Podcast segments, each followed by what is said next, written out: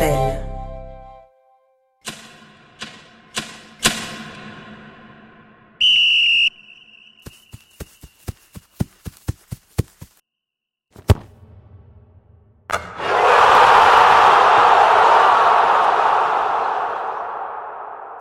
Presenta Cada cuatro, una historia de los mundiales. Mi nombre es Lola del Carril y en este podcast vamos a hacer un recorrido por las copas del mundo. Episodio 1. Cemento fresco. El tiempo de Uruguay.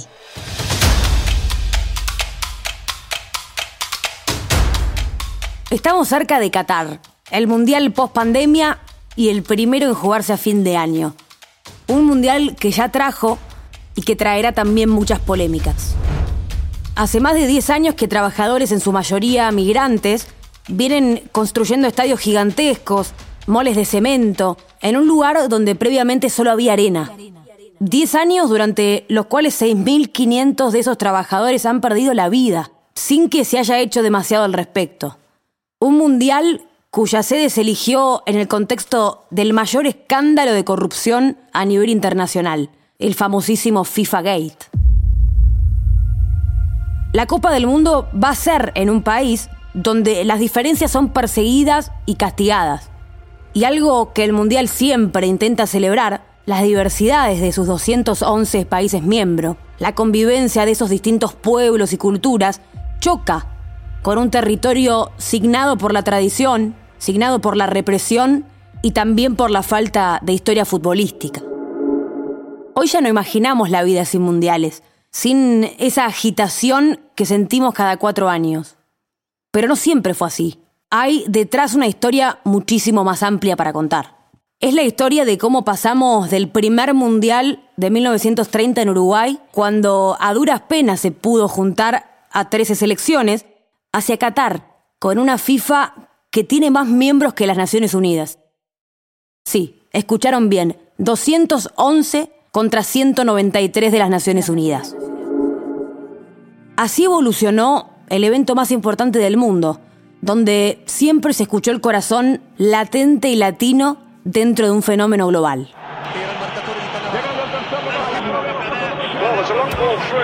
muy bien para con el bendito Muy bien, viene Colombia, Dios mío, Colombia.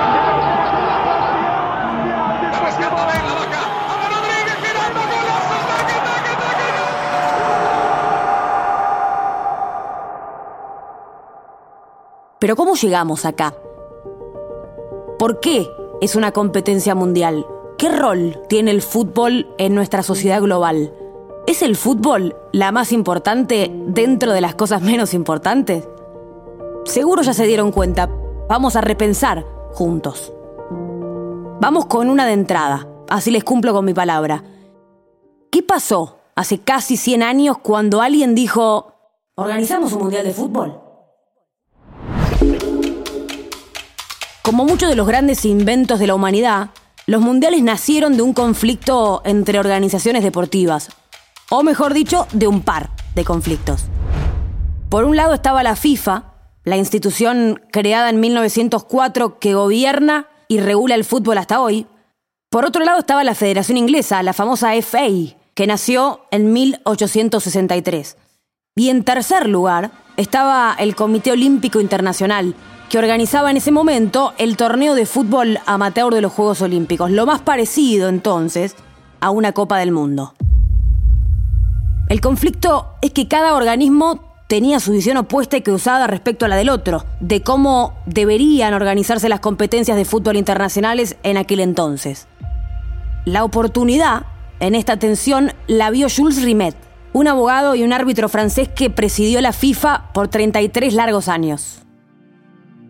Futbolero, por supuesto, al fin, Jules Rimet leyó el partido, se anticipó. Vio que el fútbol era un negocio. Ya para la final de los Juegos Olímpicos de París 1924, el deporte convocó a 45.000 personas en un estadio con excelentes recaudaciones. Vio además que los ingleses, los inventores de este juego, quedaban fuera de la cita olímpica de 1928 porque ya eran profesionales. Vio que ya no se trataba solamente de 22 señores corriendo detrás de una pelota. Había que empezar a salir de a poco de este amateurismo. Jules Rimet fue en síntesis el gran arquitecto de este primer mundial. Llevar el fútbol hacia el profesionalismo no fue nada fácil. El mundo estaba revolucionado. No habían pasado ni 10 años de la Primera Guerra Mundial y el fascismo aún asomaba en Europa.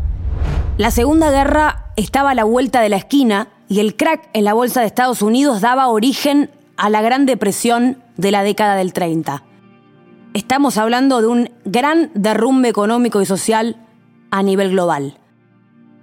Y acá nos preguntamos, ¿por qué Uruguay? Uruguayos campeones de cinco continentes, victoria tras victoria, supieron conquistar, luciendo la celeste, emblema de la gloria, impuesta por los hijos del gran suelo oriental. La celeste, la selección uruguaya, era la bicampeona olímpica después de sus consagraciones en Colombia en 1924 y en Ámsterdam 1928.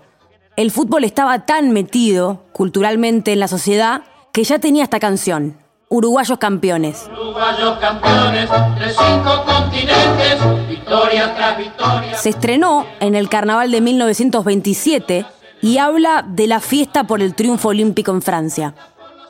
Pero había más. Uruguay fue el único país que mostró voluntad concreta para ser sede, con un acto claro desde el poder político. El gobierno hizo aprobar a las apuradas una ley que habilitó la ayuda económica para la construcción del mítico Estadio Centenario. de la cancha, dejan el puesto a otro, de puro patadura está siempre en Orsay. Jamás cachas pelota la banda figurita y no serví siquiera para patear un jar. Para Uruguay, para nuestro país, la construcción del estadio significó un eslabón más en una serie de construcciones absolutamente espectaculares, grandiosas en cantidad y en calidad, que se fueron dando a lo largo de esos años. Mario Romano es historiador del fútbol y fue director del Estadio Centenario durante más de 20 años. Pocas personas conocen como él la historia de ese templo que se construyó en 1930 a horas del Mundial. Incluso Montevideo se sorprendía con lo que su gente era capaz de hacer. Para organizar ese primer Mundial, esa primera Copa del Mundo, Uruguay decidió la realización de, de un estadio que estuviera acorde a tal distinción e indudablemente comienza con la construcción del Estadio Centenario. El estadio trajo aparejado una construcción difícil con la maquinaria de aquella época, con una gran mano de obra que van a empezar a trabajar en tres grupos eh, de ocho horas cada uno, quiere decir que el estadio se trabajaban las 24 horas y donde van a trabajar, por supuesto que un montón de trabajadores uruguayos, pero también una gran cantidad de inmigrantes. Y yo digo que los inmigrantes tuvieron tanto que ver en la construcción del estadio y que el Mundial tuvo tanto que ver para aquellos inmigrantes que yo siempre estimé y asocié que quizás la primera vez que aquellos inmigrantes gritaron, corearon, vocearon el nombre de este país fue por el fútbol y fue por ese Mundial. El Estadio Centenario se terminó durante la misma Copa del Mundo. Estamos hablando de cemento fresco, literal y metafóricamente. El de un país que, como el estadio, también se encontraba en plena construcción. Mi nombre es Esteban Beckerman, soy periodista, historiador de fútbol. Bueno, en 1930 claramente las principales potencias futbolísticas de Europa no estaban dispuestas a venir a confrontar aquí a Sudamérica con selecciones que ya habían demostrado en los Juegos Olímpicos de 1924 y 1928 su superioridad eh, a nivel mundial. Y más allá de eso, las que sí vinieron, ¿no? las selecciones, las cuatro selecciones europeas que sí vinieron, deseaban jugar e irse para poder decir luego hemos estado. Inglaterra directamente se negó a viajar a Uruguay. Solo Francia, Bélgica, Yugoslavia y Rumania llegaron al Río de la Plata para el primer mundial de la historia. Un mundial que nació con salpicaduras de profesionalismo, pero que fue eminentemente amateur. Hay dos historias, la de los capitanes finalistas de esta Copa del Mundo de 1930, que cuentan este espíritu mejor que nadie. José Nasasi, un defensor recio de esos bien uruguayos, trabajaba como croupier en los casinos de Montevideo. La figura más importante de la selección del 30, de día se ponía la cinta de capitán y soñaba con ser el primero en levantar esa copa. Y de noche se ponía un moño en el cuello y levantaba las fichas de las mesas de juego.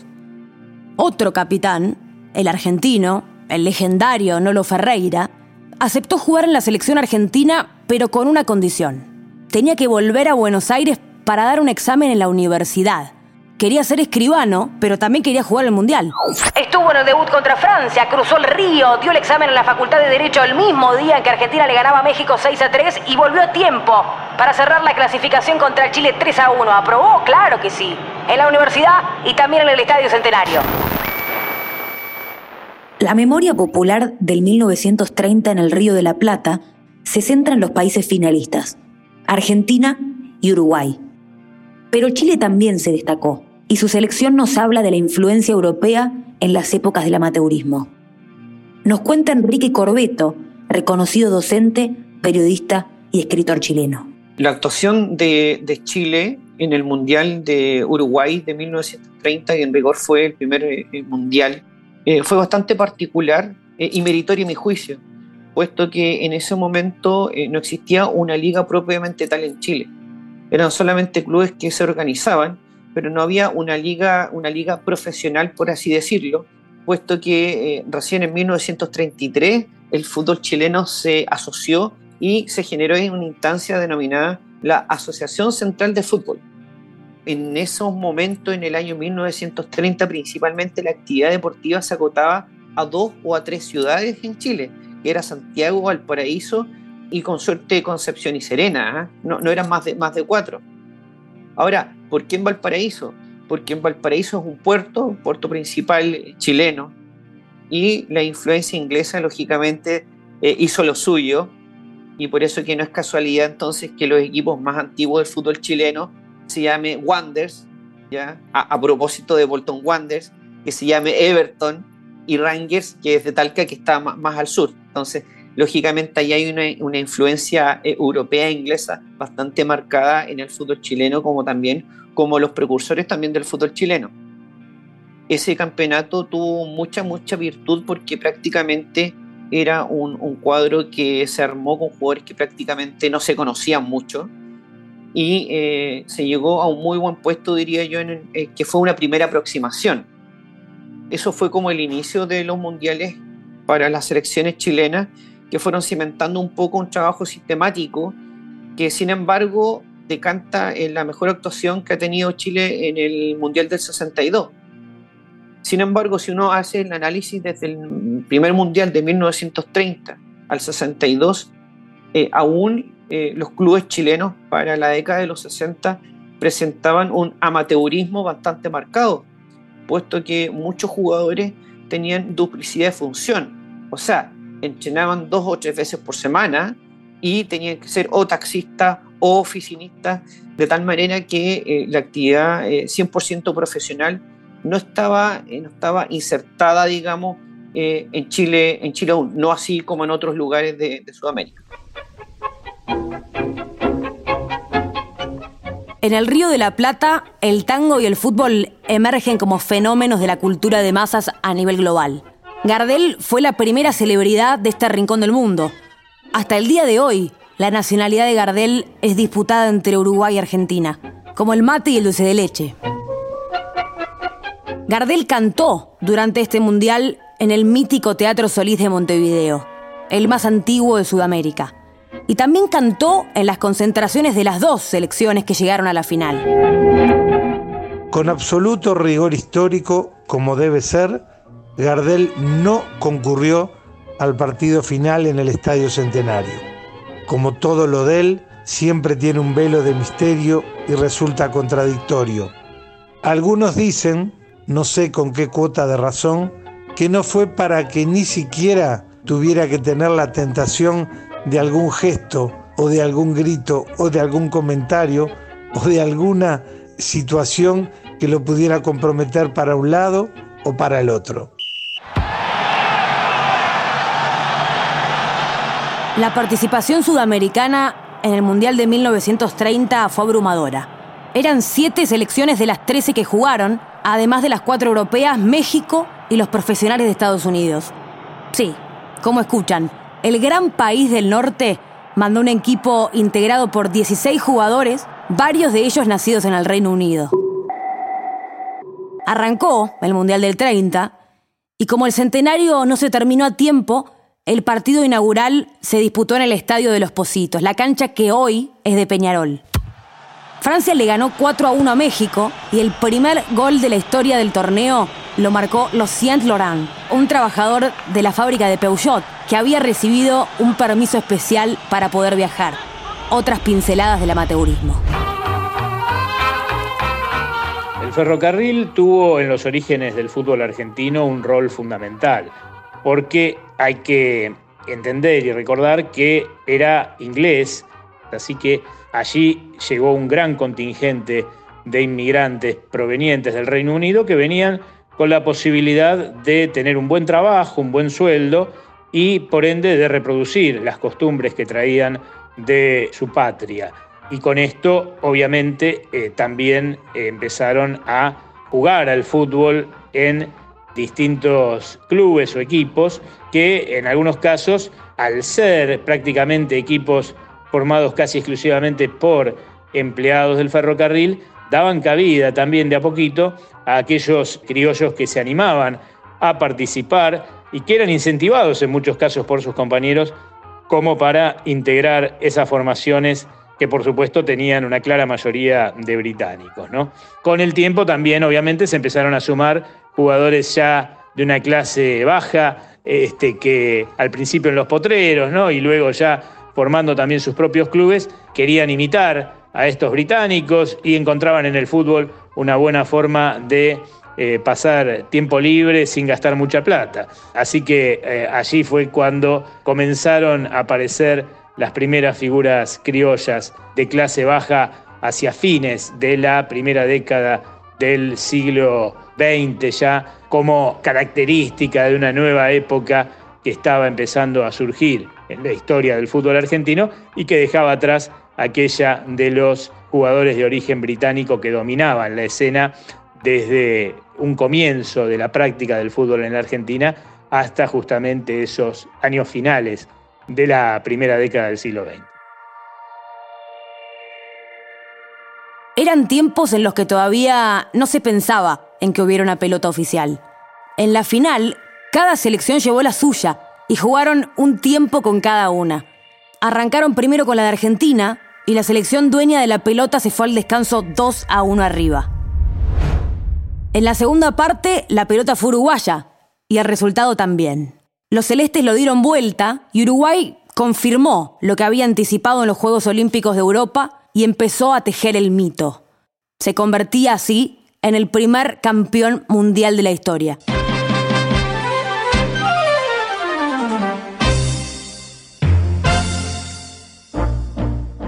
El argentino Guillermo Stabile, con ocho tantos en cinco partidos, terminó como goleador del torneo.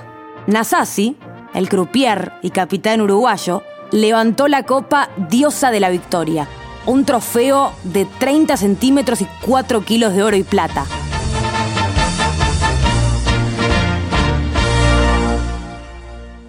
El Río de la Plata se consolidó como la meca del fútbol global de la época había nacido un estilo rioplatense distinto del inglés y del europeo. Quedó claro que en esto del fútbol, Uruguay y Argentina eran Gardel. Popolo di oggi con piena tranquillità di coscienza dico a voi, moltitudine immensa, che questo secolo, decimo, ventesimo, sarà il secolo del fascismo. El fútbol y la política, que habían vivido un tímido coqueteo en Uruguay en 1930, cuatro años después ya forjarían un vínculo inquebrantable que hasta hoy día persiste. Mussolini jugó muy fuerte para que Italia fuera campeón del mundo. El Duce probó una maquinaria ideal. lograr una buena imagen hacia el exterior mientras se encubrían las peores atrocidades del autoritarismo. Era el fútbol como cortina de humo, una prueba piloto que se repitió con Hitler en los Juegos Olímpicos del 36 y con Argentina y la dictadura genocida en 1978. Mussolini no era un seguidor del fútbol, ni mucho menos que eso, pero lo poco que sabía sobre este deporte le sobró para entender lo que podía lograr teniendo un mundial en casa. Las órdenes bajaron enseguida para que Suecia retirara su candidatura del 34. Italia empezó a importar jugadores a su liga con el fin de luego nacionalizarlos para el mundial fatto en casa. Vittorio Pozzo fue el encargado de armar la selección de Mussolini, el equipo que solo tenía una opción, ganar el título. ¿Y cómo lo hizo? con el sabor, el aroma y el color del Río de la Plata. Para entender cómo llegaron a jugar los Oriundi en 1934 para aquella selección de Italia campeona del mundo, es necesario remontarse a 20 años antes, o sea, 1914, cuando el Torino de Italia se convierte en el primer equipo de club no británico en venir de gira por Buenos Aires, comandado justamente por Vittorio Pozzo, quien sería 20 años después el entrenador de la selección italiana campeona del mundo. Allí, durante ese viaje, el Torino juega primero en Brasil y luego llega, como dijimos, a Buenos Aires para enfrentar a mm, distintos combinados y al equipo de Racing, que estaba comenzando con su serie de siete títulos consecutivos en primera división y Vittorio Pozzo tuvo la oportunidad de comprobar por sí mismo el excelente nivel que tenían los jugadores argentinos ya en esa época. De hecho, Racing le va a ganar 1 a 0 al Torino.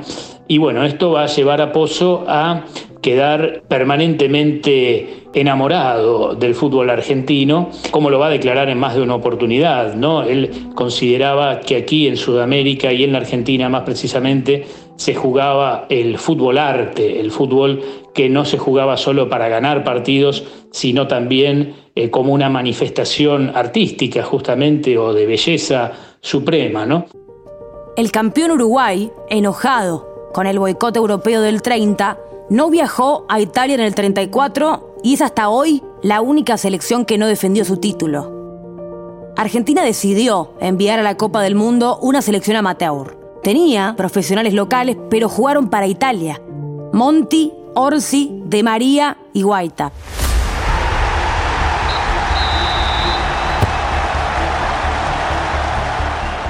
Aquella selección de Italia del Mundial 1934 que realizaba el saludo fascista antes de cada encuentro, contó con la inestimable ayuda de los árbitros para llegar a la ansiada final. Pero para el Duce no era suficiente, había que ganar costara lo que costara.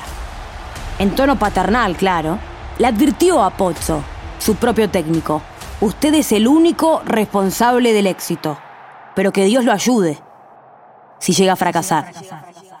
Y Dios casi tiene que ayudar porque Italia había arrancado 1 a 0 abajo y recién a 9 del final lo pudo empatar con gol del argentino Orsi y llegar así a la primera prórroga en la historia de las finales. El alivio llegó con Schiavio, autor del 2 a 1 definitivo. Los locales fueron campeones, con el Duce como satisfecho testigo. Francia no se encontraba del todo estable, pero Jules Rimet era abogado y francés. Insistió un poco y la FIFA logró no solo que se jugara el Mundial número 3, sino que también la sede se quedara en el patio de casa. La Copa seguía en Europa. El único sudamericano en Francia 38 iba a ser Brasil. Argentina y Uruguay, disconformes porque el torneo no volvía a su tierra, avisaron que faltarían a la cita. Con Vittorio Pozzo aún en el banco, esta vez Italia tuvo un camino mucho más sencillo a la victoria. Pasó a Noruega, Francia y Brasil jugando mejor que cuatro años atrás. Sin embargo, un telegrama hizo revivir la pesadilla del 34. Solamente tres palabras. Vencer o morir. Tres palabras bravas de por sí, pero mucho más temibles si las escribe Mussolini. En la final esperaba Hungría, un equipazo que venía de hacer 13 goles en tres partidos. Italia ganó 4 a 2, otra vez después de arrancar perdiendo y se convirtió en el primer bicampeón de la historia. Cuando el arquero húngaro Antal Sabó se enteró del texto del telegrama de Mussolini, dijo, Nunca me sentí tan contento por haber perdido un partido. Salvé a 11 personas. El torneo terminó el 19 de junio de 1938. El 1 de septiembre del 39, la Alemania nazi, que ya había anexado Austria, invadió Polonia. Se inició la Segunda Guerra Mundial, un conflicto que fue sangría de la humanidad y que obviamente también se comió el fútbol. Dos mundiales, para ser precisos. Ni el del 42 ni el 46 vieron la luz. Los mundiales vuelven recién para Brasil 1950.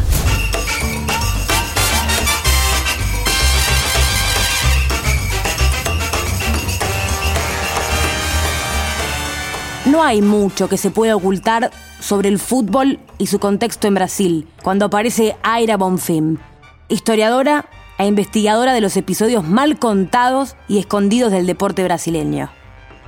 Es muy curioso que el fútbol no Brasil, apesar de ser un um esporte muy popular, É muito curioso que o futebol em Brasil, apesar de ser um deporte muito popular, é um deporte importado e chega ao país de forma elitizada. Por isso, quando revisamos a história de Brasil, especialmente em Rio de Janeiro, onde hasta hoje se concentram equipes notórios como Flamengo, Botafogo e Fluminense, são equipes que de alguma maneira e de alguma forma vão organizar este futebol para si mesmos e vão a criar resistência ao acesso de popularização de esta experiência dentro da cancha. Assim, mientras se formava um povo interessado em consumir futebol em Brasil, o acesso dos jogadores seguia sendo a vezes muito restringido e com legislação em las ligas deportivas que impediu o acesso dos setores populares, com exemplos que podemos definir como obreiros, mestiços, homens negros. Todos estes critérios estavam descritos em las regras de futebol de Brasil. Quando se observa o ambiente de participação na construção de um estádio, obviamente também se pode identificar muitos imigrantes pobres, muitos grupos de uma migração que revela brasileiros de outros estados que não pertenciam a Rio de Janeiro e um grupo popular de gente empobrecida que também trabalhavam em três turnos, manhã, tarde e noite, para construir e terminar o projeto do Estado Maracanã para o evento de la Copa del Mundo de 1950. Curiosamente, apesar de todos os esforços, o estádio se inaugura sem estar terminado. Assim que se terminará, anos depois, mais de 10 anos depois. E também ao redor da circunferência do estado de Maracanã se revela então a construção de alguns assentamentos populares que estão compostos por esses mesmos trabalhadores, principalmente trabalhadores brasileiros que não são imigrantes, senão que são migrantes desses outros estados, principalmente de los estados del norte de Brasil.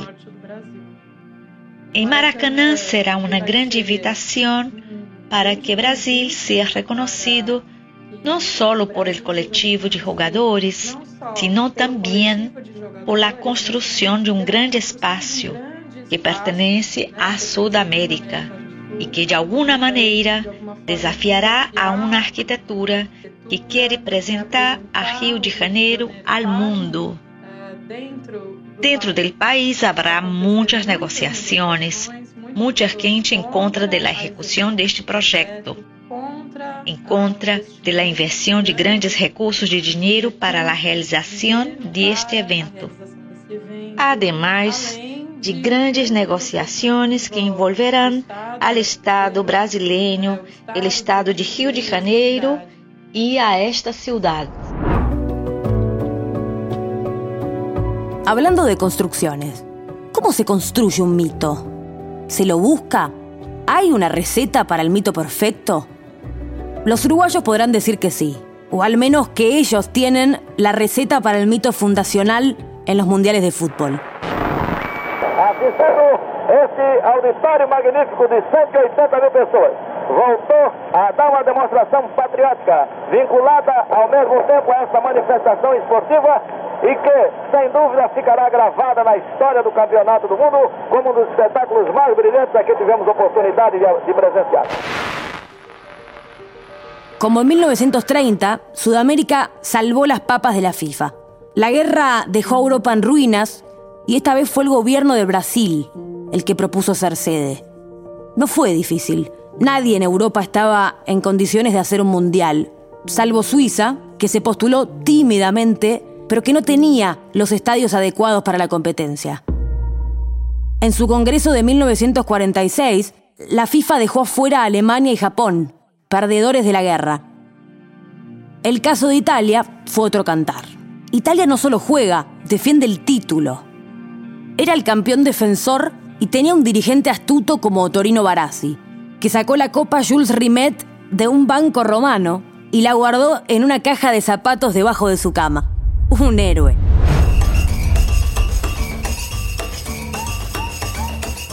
A pesar de que el profesionalismo era regla y ya no excepción en el fútbol internacional, el Mundial de Brasil tuvo muchísimos problemas amateur. Francia no viaja finalmente por asuntos económicos posguerra. A la selección india no le permitieron participar porque sus jugadores pedían jugar descalzos, dadas sus creencias. Colombia estaba excluida de la FIFA por tener una liga pirata, es decir, no afiliada. Eso la mantenía afuera de los mundiales, pero le permitía incorporar estrellas a sus equipos sin tener que pagar a los clubes de origen por las transferencias.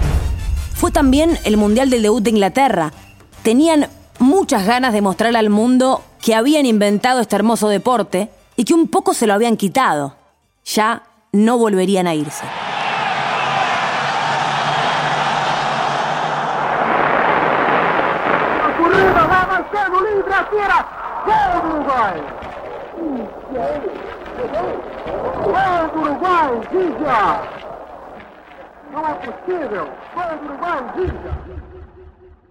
Entonces, ¿cómo se construye un mito? En principio, con circunstancias irrepetibles. Va en. Un Brasil eufórico porque regresaba a la democracia después de cinco años de dictadura.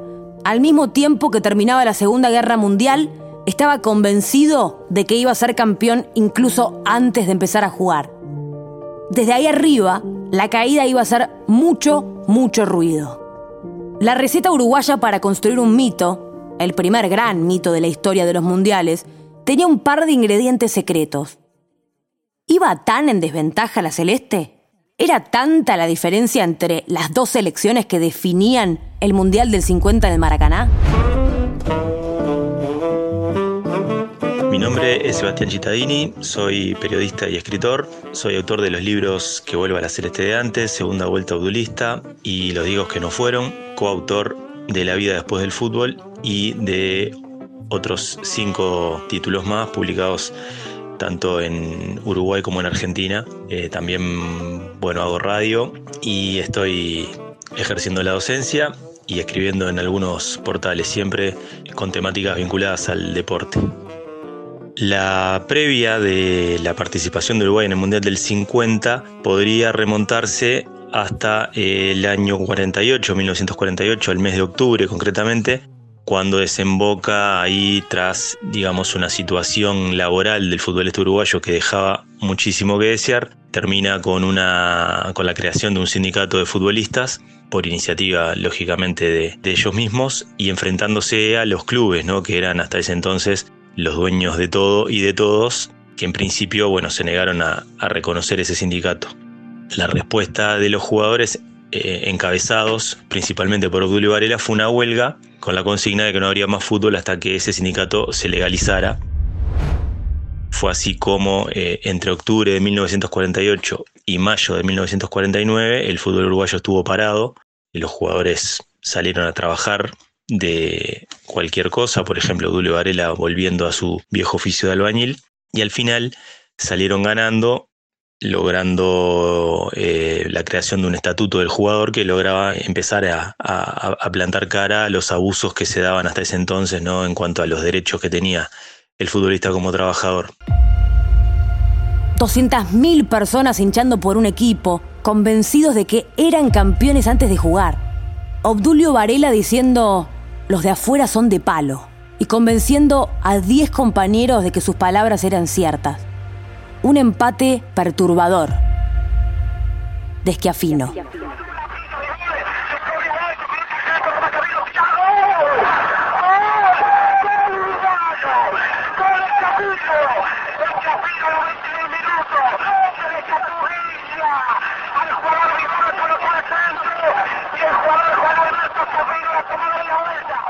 Un Gigia pegándole al primer palo del arquero Barbosa. ¡Gol! ¡Gol!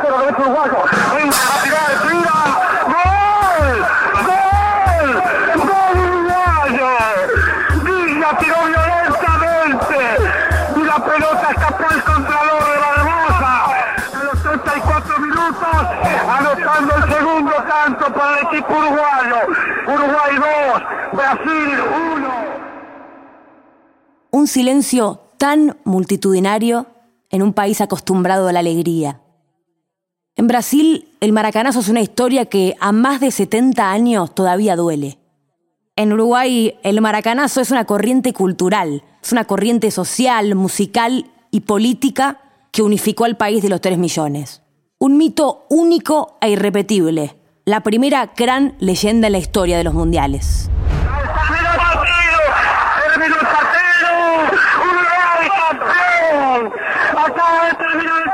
El partido en Río de Janeiro. Uruguay, señoras y señores, evento de Radio Sarandí, campeón por cuarta vez. No pueden ustedes imaginarse la emoción, la alegría, ese algo extraño, indescriptible.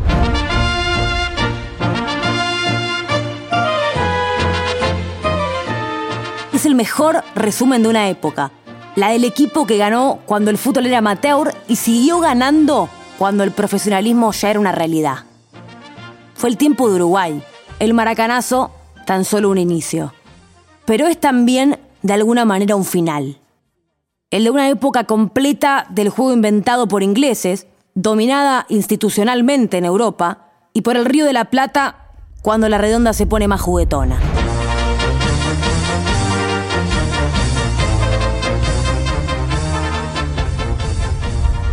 Cada cuatro es el primer podcast de Mantel, conducido por Lola del Carril. Andreina Jimmy y Federico Novik fueron los productores ejecutivos del podcast. La producción periodística la hizo Federico Kotlar.